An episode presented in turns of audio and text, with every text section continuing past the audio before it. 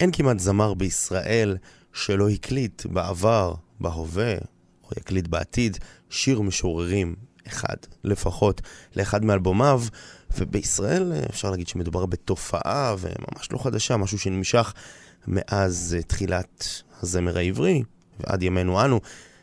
אנחנו כאן כדי לחקור את התופעה הזאת ובעיקר לשמוע הרבה שירים טובים לכבוד פסטיבל מים אל ים של בית אבי-חי. אז התכנסנו כאן באולפן עם אמיחי חסון, ראש תחום תרבות ויצירה בבית אבי-חי. שלום. אלן. שלום יואב קוטנר, אדמור, גדול הדור. חובב זמר. חובב זמר. חובב שירה וזמר, כן. ממשתתפים הקבועים של פסטיבל אינגב לשירה בציבור. אוקיי. לא, אבל ממשתתפים קבועים בבית אבי-חי, אני עושה שם הרבה דברים, וזה מקום נהדר. כולל סדרת המאסטרים, סיפורים במונו. כן. בואו רגע נחזור להתחלה ונשאל, מתי זה התחיל? מתי התחילו להלחין שירי משוררים? שירי משוררים זה דבר שהיה קיים תמיד. זאת אומרת, מתי זה הפך להיות פופולרי? מתי זה התחבר איכשהו עם הפזמון? זה לא קורה בשנייה אחת, אבל אני חושב שאי שם, הנקודה שאני מסמן אותה כנקודת השינוי, היא 1967, כשאריק איינשטיין, שמולי קראוס וג'וזי קאץ הקימו את החלונות הגבוהים. אלונה איינשטיין, אשתו של אריק איינשטיין, הביאה להם שני שירי משוררות שהיא אהבה. שיר של מרים ילן שטקליס, אבוב זהוב, וזמר נוגה של רחל. עכשיו, זה רגע דרמטי במוזיקה הישראלית, כיוון שהגישה עד אז, אם כבר עושים שיר משוררים, אז זה משהו מאוד עממי, מאוד ברוח המשורר. אם זה שיר של רחל, אז זה ברוח הכנרת, ומשהו מאוד עממי. ולמשל, השיר הספציפי הזה, התשמע קולי רחוקי שלי. זאת אומרת, היה כבר לחן. וששמולי קראוס הציע את הגרסה שלו, התשמע קולי, הוא חטף על זה על הראש, פשוט קיתונות של כעס ובוז. אני במקרה, באחד התחקירים שלי בנושא, מצאתי ביקורת שהתפרסמה אז בעיתון מעריב, או אחד העיתונים שהיו אז. אז כמו שאמרתי, גם יורדים על אריק איינשטיין, איך הוא מעיז בכלל לכתוב, אבל מה שיותר מעניין, שכותבים, איך תרגיש רחל המשוררת שלקחו את השיר שלה, את הטקסט שלה, והביאו אותו לדיסקוטק. מתהפכת בקברה של ימינו. ממש, אבל כאילו... אבל גם תפיסת הקדושה הזאת שיוחסה לשירה. נכון. עכשיו, שאתה שומע מה הוא עשה, הוא לא עשה איזה גיטרות חשמליות. התשמע קולי. זה נחשב אז לפגיעה בקודש הקודשים של המילה.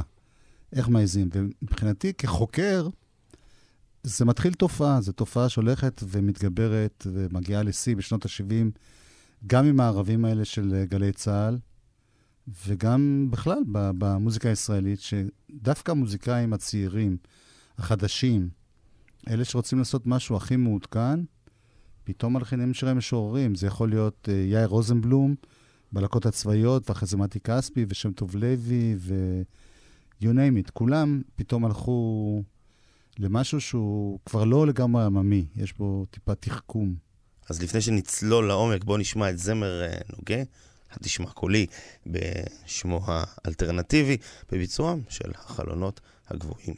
ונשמע הקלטה מהופעה חיה שלהם מ-67, שעוד יותר מדגישה כמה זה לא היה אוונגרדי, כמה זה היה גיטרה, בנוסח פיטר פול ומרי, וזה נחשב אוונגרדי לזמנו. כן.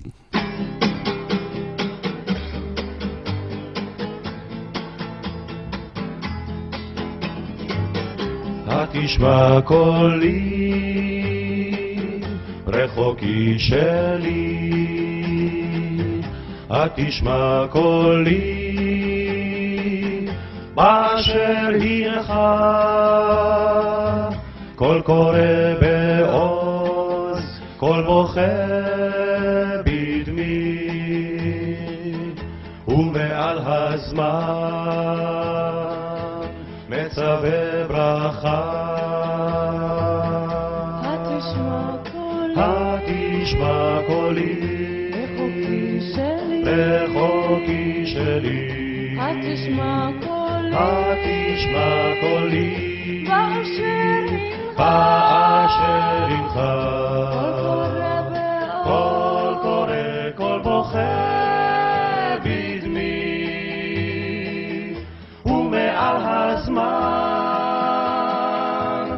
פצע וברכה,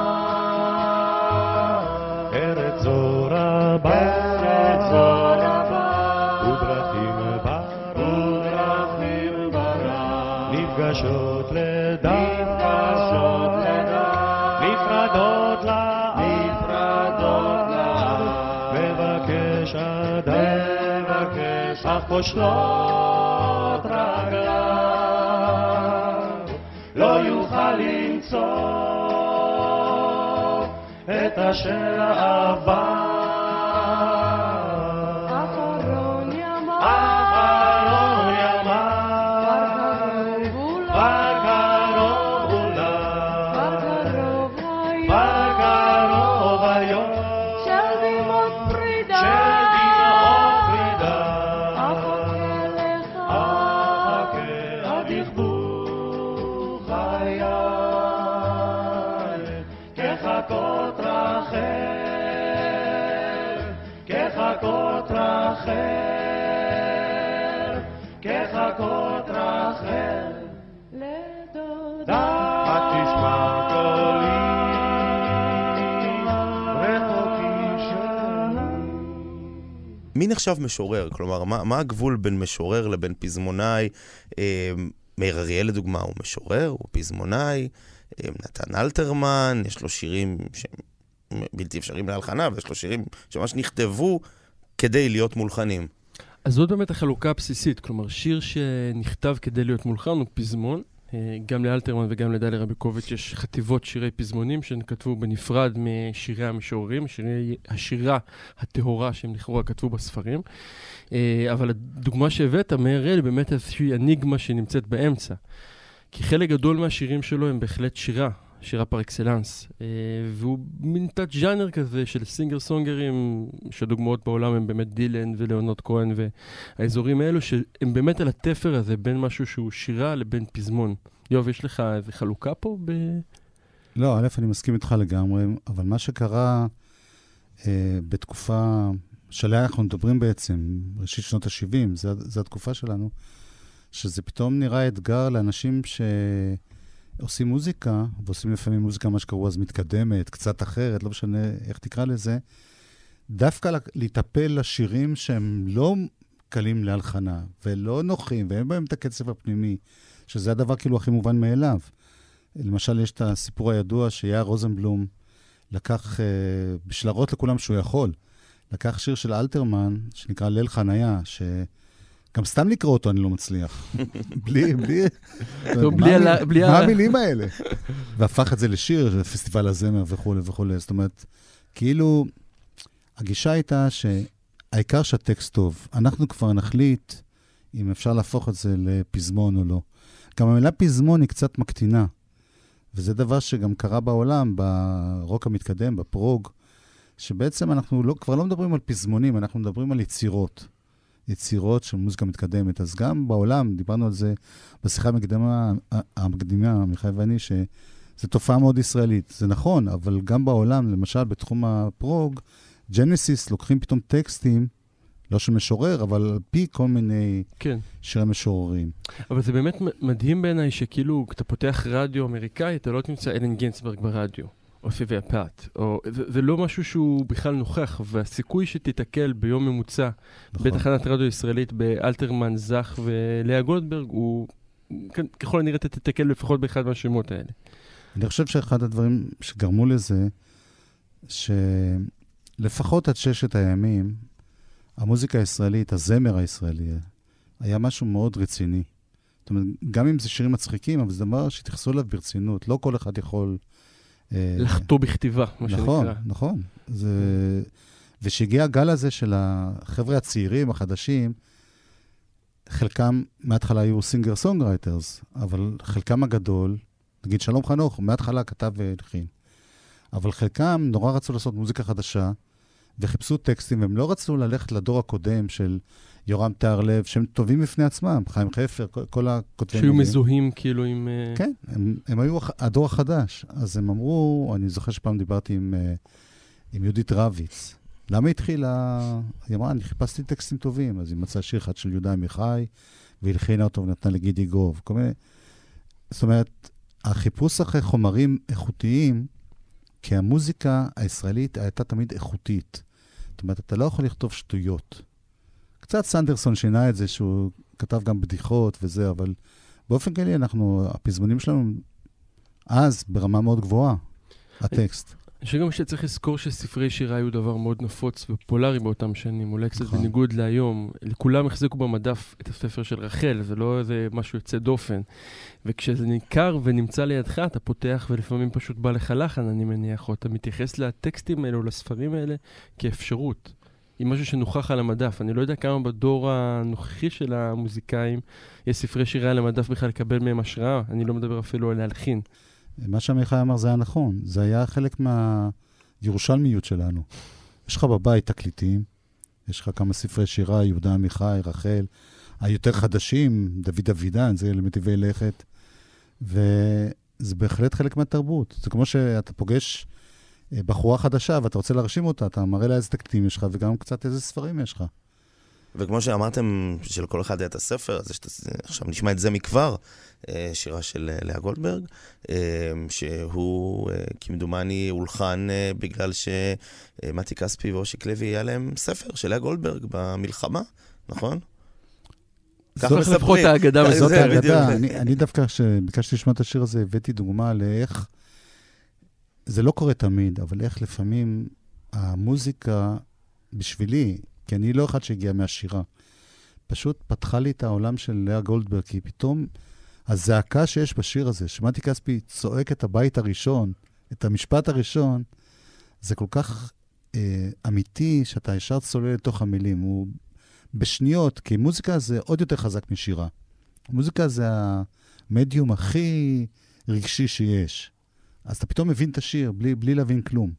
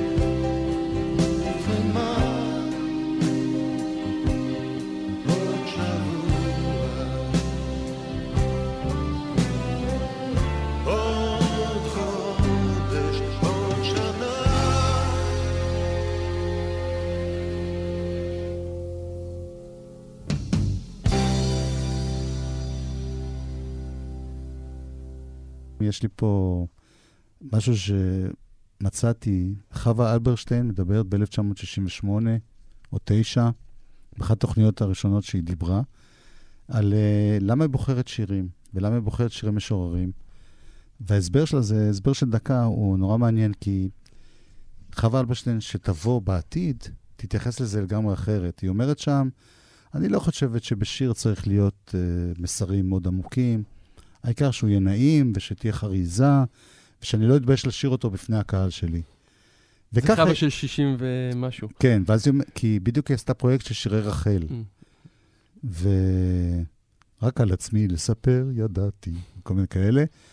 ובאמת רחל היא משוררת שהיה לה גם שירי טבע וכנרת וכו', אבל גם שירי כאב נורא נורא אישיים. אז אחת כמו חווה אלברשטיין שמחפשת אמירה מאוד אישית, היא מוצאת את זה אצל רחל. זה שירים ברורים, זה לא שירים כאלה אמורפים, מאוד נסתרים. כן. היא גם מתחברת לפצע שלה ומדברת מתוך הפצע שלה. נכון, וזה דבר שיוצרים, בייחוד בתחום היותר עצוב, פחות הדיסקו והפופ, מחפשים את זה הרבה פעמים. ואגב, חווה אלברשטיין של 20 שנה אחרי או 30 שנה אחרי, שאלתי אותה פעם באיזה רעיון, למה היא בוחרת שירים משוררים? למה היא לא שרה את עצמה? היא כבר הרי כותבת ומלחינה. אז היא אמרה, זה טעות שאנשים חושבים ששירי משוררים זה דבר פחות אישי. להפך, שאני כותבת שורה אישית שאני כתבתי אותה, אז אני גם קצת מסתירה דברים. לא הכל אני רוצה להגיד. כשאני לוקחת שיר של לאה גולדברג או של רחל, אז אני אוכל להיות הרבה יותר אמיתית. כן, דרך הפילטר הזה. אז בוא נשמע את הקטע הזה, ומיד אחריו שיר משוררים של חווה אלברשטיין, משירי ארץ אהבתי. ישנם דברים אלמנטריים שאני לא אוותר עליהם בפזמון, למשל עברית נכונה, למשל איזשהו משקל, או פנימי, או חרוז, או קצב אחר, כן? אבל בדרך כלל הדרישות שלי הן לא כל כך מופרזות משירים. אני רק משתדלת שזה יהיו שירים שכשאני שרה אותם לפני הקהל, אני אוכל להסתכל לאנשים ישר בעיניים ולהאמין במה שאני שרה, כדי שגם אנשים יוכלו להאמין לי. בחיפושים שלי אחרי פזמונים טובים, הגעתי גם לספרי שירה. חיפשתי שירים שיהיו כתובים בצורה משהו יותר קרובה לפזמון, בשפה פשוטה, וכך הגעתי לשירים של רחל, שיש בהם בעצם הכל. הם גם הם לא בומבסטיים מדי, השפה שלהם היא נהדרת, הם ממש מתנגנים מעצמם.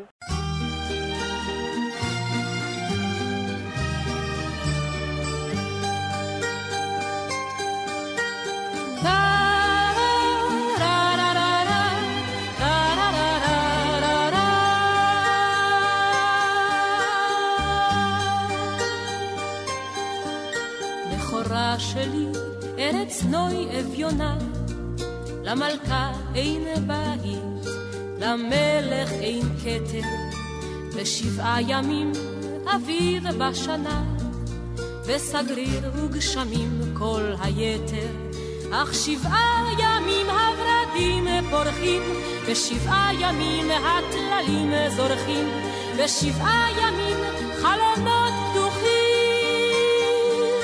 וכל קבצנייך עומדים ברחוב, ונושאים חברונם אל האור הטוב, וכל קבצנייך שמחים.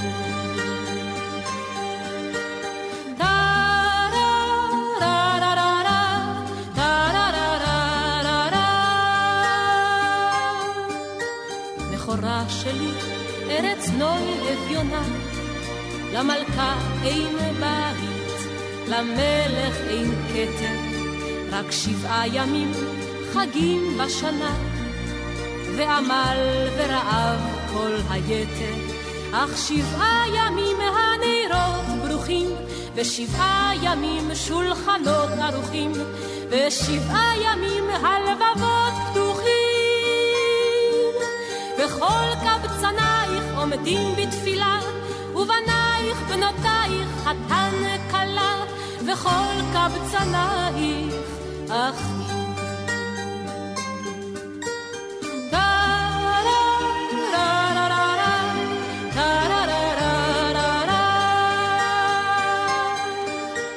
אלובה שלי, אביונה ומרה, למלך אין בית, למלכה אין כתר, רק אחת בעולם את שבחך אמרה, וגנותך חרפתך כל היתר, ועל כן אלך לכל רחוב ופינה, לכל שוק וחצר וסמטה וגינה, מחורבן חומותייך כל אבן קטנה, על הקט ואשמור למזכרת, ומעיר לעיר ממדינה למדינה, ענודה עם שיר ותיבת נגינה, לתנות דלותך הזוהרת.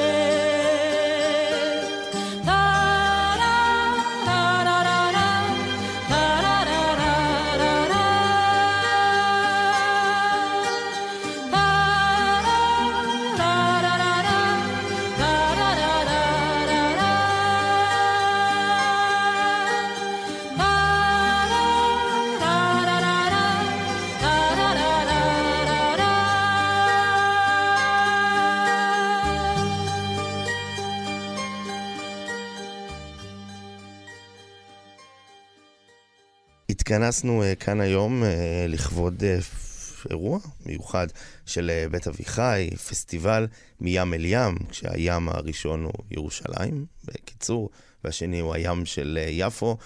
הים של ירושלים כבר היה אירוע, הים של יפו יום חמישי הקרוב, בגן הפסגה. תן גם תאריך. כניסה חופשית, הרביעי, אם אני לא טועה, בערב. מוזמנים, קובי מידן מנחה, ושלומי שבן עשה את הניהול המוזיקלי ואת העיבודים יחד עם אירן וייץ, ושימון בוסקילה ונטל קיים ונינה טייב ושלמה גרוניך ואלון נדר, ובטוח שכחתי מישהו. אסטראדה. ומבצעים באמת גם מיטב מהשירים שהיו ב... זהו, בעצם מדובר בסוג של המשך... המשך המסורת. לא רשמי, לערבי שירי המשוררים שעשו פעם בגלי צהל, היו 3 במספר. אני רוצה לספר לי איך זה נולד, נוסד כל האיבנט הזה? זו תקופה בראשית שנות ה-70 שעשו הרבה פסטיבלים, מכל מיני סוגים. למשל התחיל הפסטיבל החסידי, פסטיבל בסגנון עדות המזרח, דרור למנצח שיר מזמור.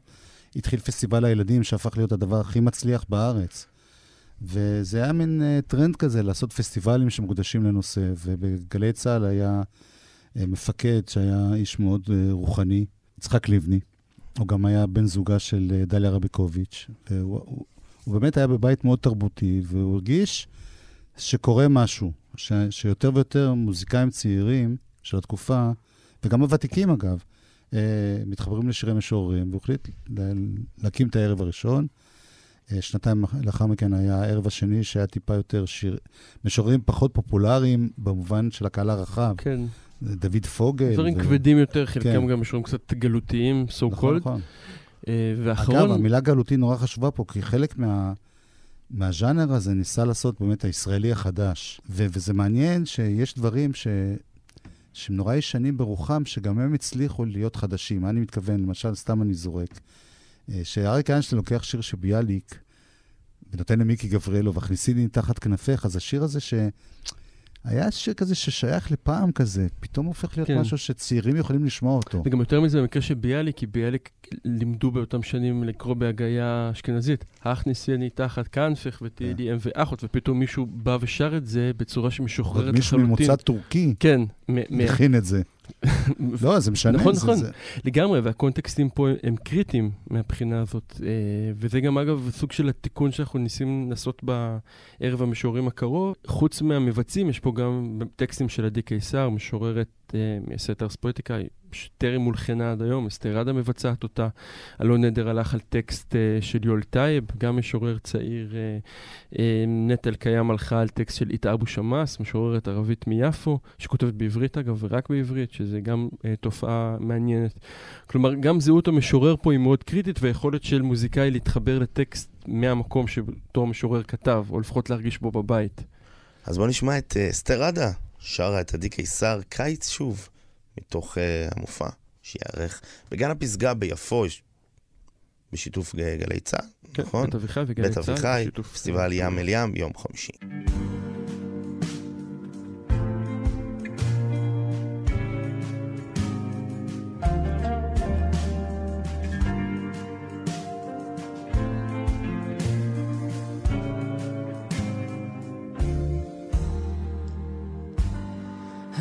הלכתי בימים בין טיפות וחבים, הרחוב עוד מבריק, הגשם לא מפסיק, אין לי עוד מילים ונשארתי עם עלים,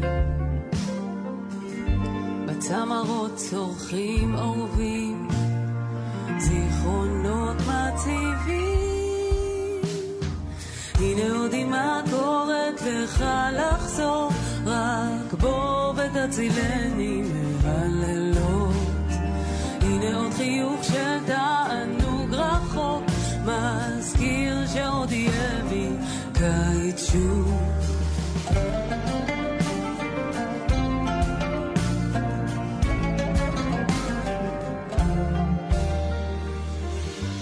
עוד שותקת מבפנים, בחדר הכוכבים נופלים, והמיטה כמו מדבר, ואין בה עוד חולמים, הנה עוד דמעה קוראת לך לחזור, רק בוא ותצילני מהלילות, הנה עוד חיוך של תענוג רחוק, מזכיר שעוד יהיה בי קיץ שוב.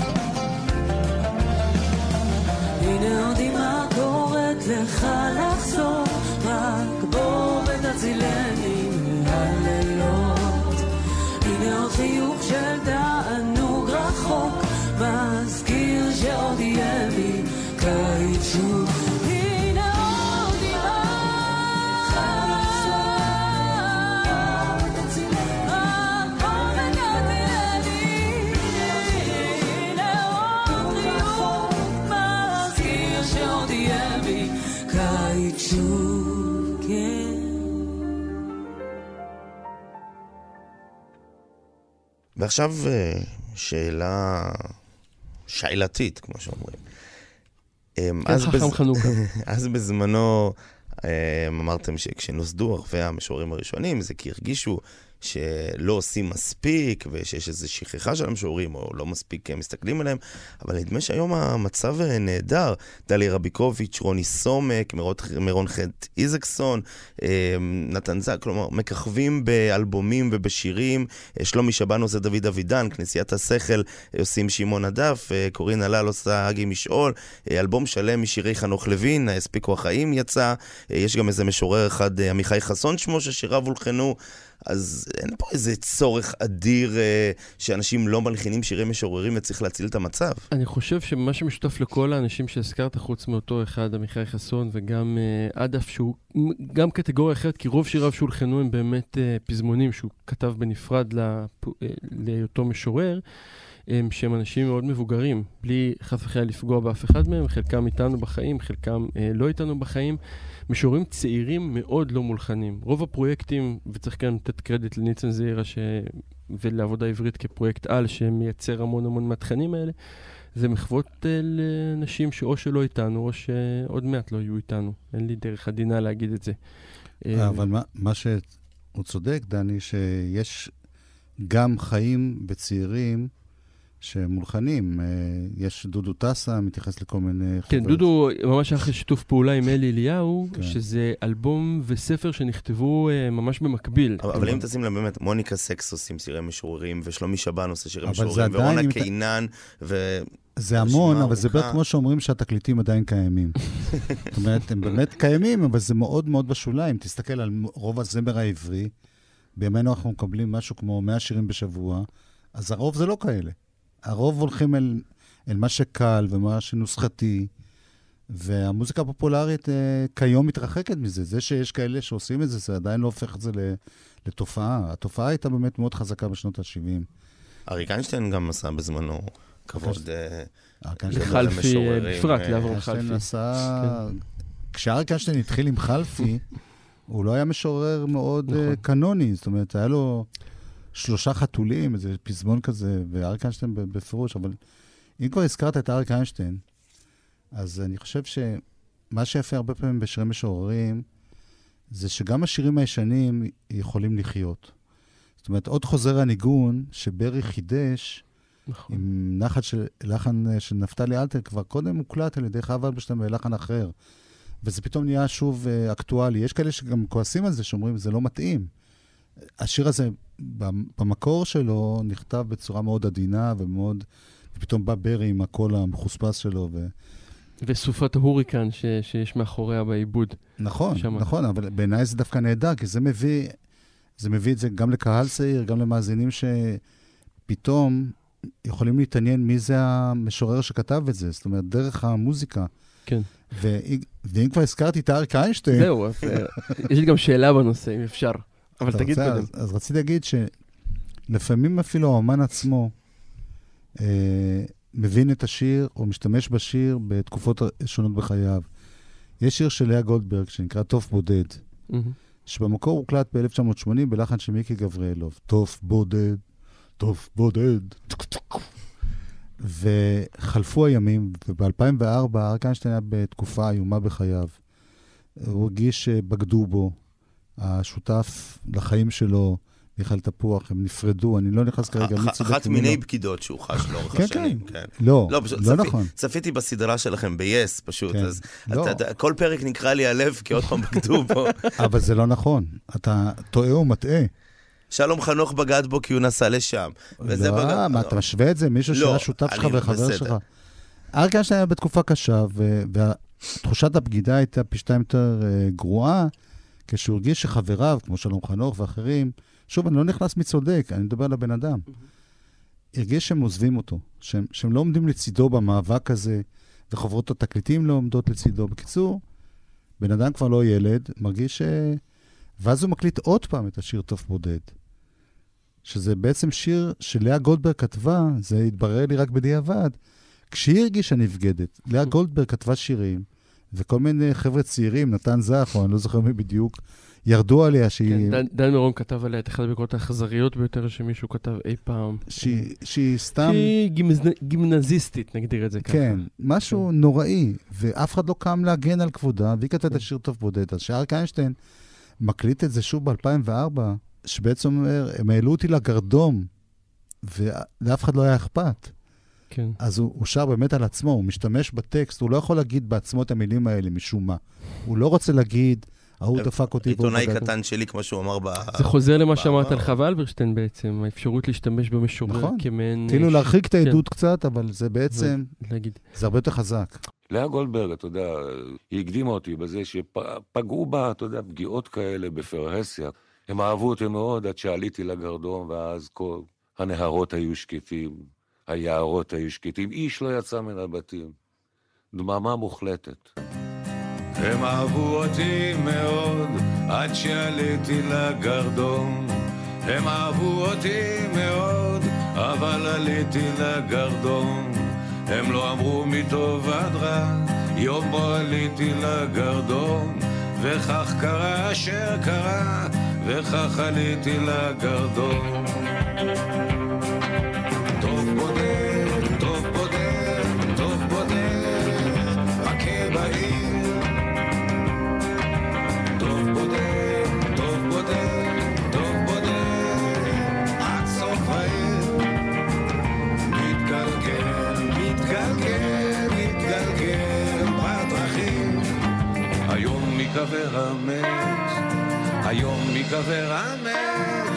היום מקבר המת ואין בוכים.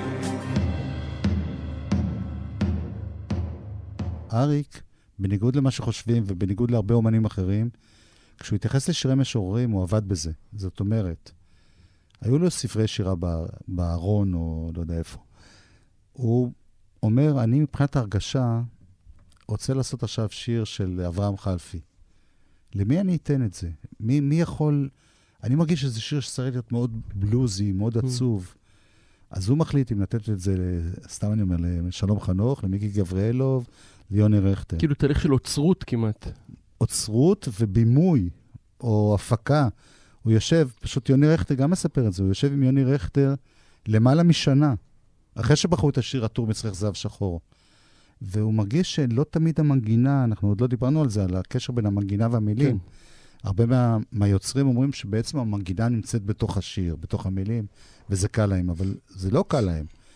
ויוני רכטר מספר שעל הקטע בתוך השיר, את אוהבת. אתה מדביק אותי.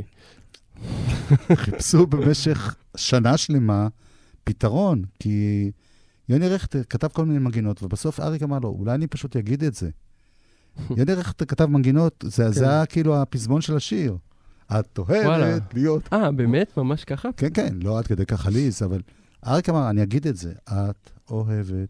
זאת אומרת, אריק איינשטיין בפירוש התעמק, נכנס לתוך השיר, ויש עוד הוכחה קטנה לזה, והלוואי שהיו עוד הרבה כאלה, אני לא יודע אם יש הרבה כאלה, שהוא לקח שיר משוררים, הוא התייחס אליו, לשיר, כמו שחקן בהצגה, והוא למד את התפקיד. הוא הגיע לביצוע, לאולפן, בלי הטקסט, כי הוא כבר עבד על זה 3 חודשים, הוא יודע בדיוק מאיפה הוא רוצה להוציא את זה, כל מילה שם, זה כמו שחקן בהצגה. ואתה שומע את זה, שאתה שומע את תוקי יוסי, אתה שומע את העצב, את הכאב הנורא הזה, שאתה שומע את הטור מצחך, אתה שומע את הטיפה הרומנטיות הזאת. צער לך וצער לי, זה שיר עצוב, אבל מצד שני הוא מצחיק, כי אנחנו בארוחת צהריים. זאת אומרת, זה שחקן של מילים, וזה נורא נורא משפיע על איך מבצעים את השיר. יוצא אולי להגיד איזה מילה בהקשר הזה, על דווקא הלחנים שמתנגדים למילים. נגיד שמרי נפשך של אלתרמן, שהשיר הוא מלא בפאטוס. שמרי נפשך, כוכך שמרי, תחושה של האבא הגדול שיושב למעלה ומכתיב את צוואתו לביתו. וכל פעם שאני פוגש את הטקסט האלתרמני בלי הלחן, אני קורא אותו לגמרי אחרת, אני קורא אותו בלחץ של מישהו בלי אוויר, שמרי נפשך, כוכך שמרי. זה מין אינטנסיביות מאוד מאוד גדולה, ואני חושב שדווקא ההתנגדות של הלחן לטקסט יצרה שם את השיר, נגיד במקרה הזה. הזכרת את אלתרמן, יש את ניגון עתיק. כן. זה זוועה, הוא אוהב אותה והוא יהיה איתה, אבל אם היא יום אחד תצחק בחוג מרעיה, אז תעבור קנאתי שותקת ותשרוף את פתח עלייך. עכשיו, אני מכיר לפחות 3 לחנים לשיר הזה. אחד של אריק לבי, שהוא מאוד קברטי. אחד של בני אמדורסקי ויורם גאון, שיותר, אם תרדנה בליל דמעותייך. כאילו, מה השמחה, חבר'ה? הוא רוצה לשרוף אותה. ודווקא אושיק לוי, כאילו מהדור הבא, מהדור של הצעירים, אגב, כל הלחנים נהדרים, שאני לא... שלא יובן אחרת. אבל אני לא מבין את השיר ככה, דווקא אושיק לוי יש לו לחן של נפתלי אלתר. אם תרדה בליל דמעותייך, זאת אומרת, הוא חי את הבלוזיות הזאת. אגב, נפתלי אלתר באמת הוא מלחין מאוד מדויק מהבחינה הזאת, הוא יודע לתפוס את הטמפרמנט של השיר, וכאילו לתרגם אותו למנגינה. נכון, הוא עושה כמה אלתרמן, הוא עושה בכי. כן. הוא נהדר. אם תרדנה בליל דמעותייך, שמחתי לך אביא כצור תבן, אם תרחפנה מכל עצמותייך, אחסך ואשכב על אבן, אם תאמרי אל מחול לרדת, על אחרון מיתרי אנגן לך, אם תחסר לך מתנת הולדת, את חיי ומותי אתן לך, ואם לחם טובי או יאי, מן הבית אצל כפוף שכם, ואם קורת עיניי השתיים, ואביא לך גם יין, גם לחם,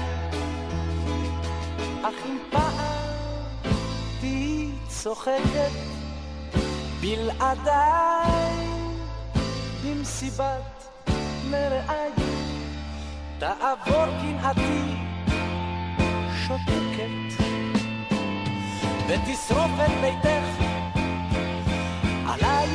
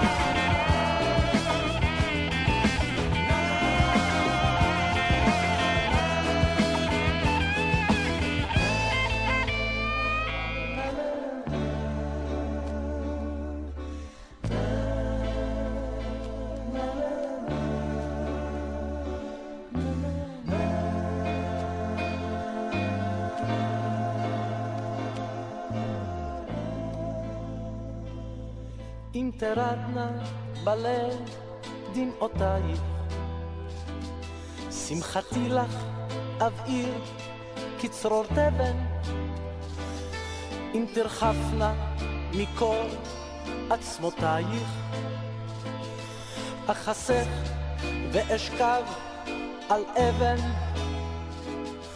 אם תאמרי אל מחול לרדת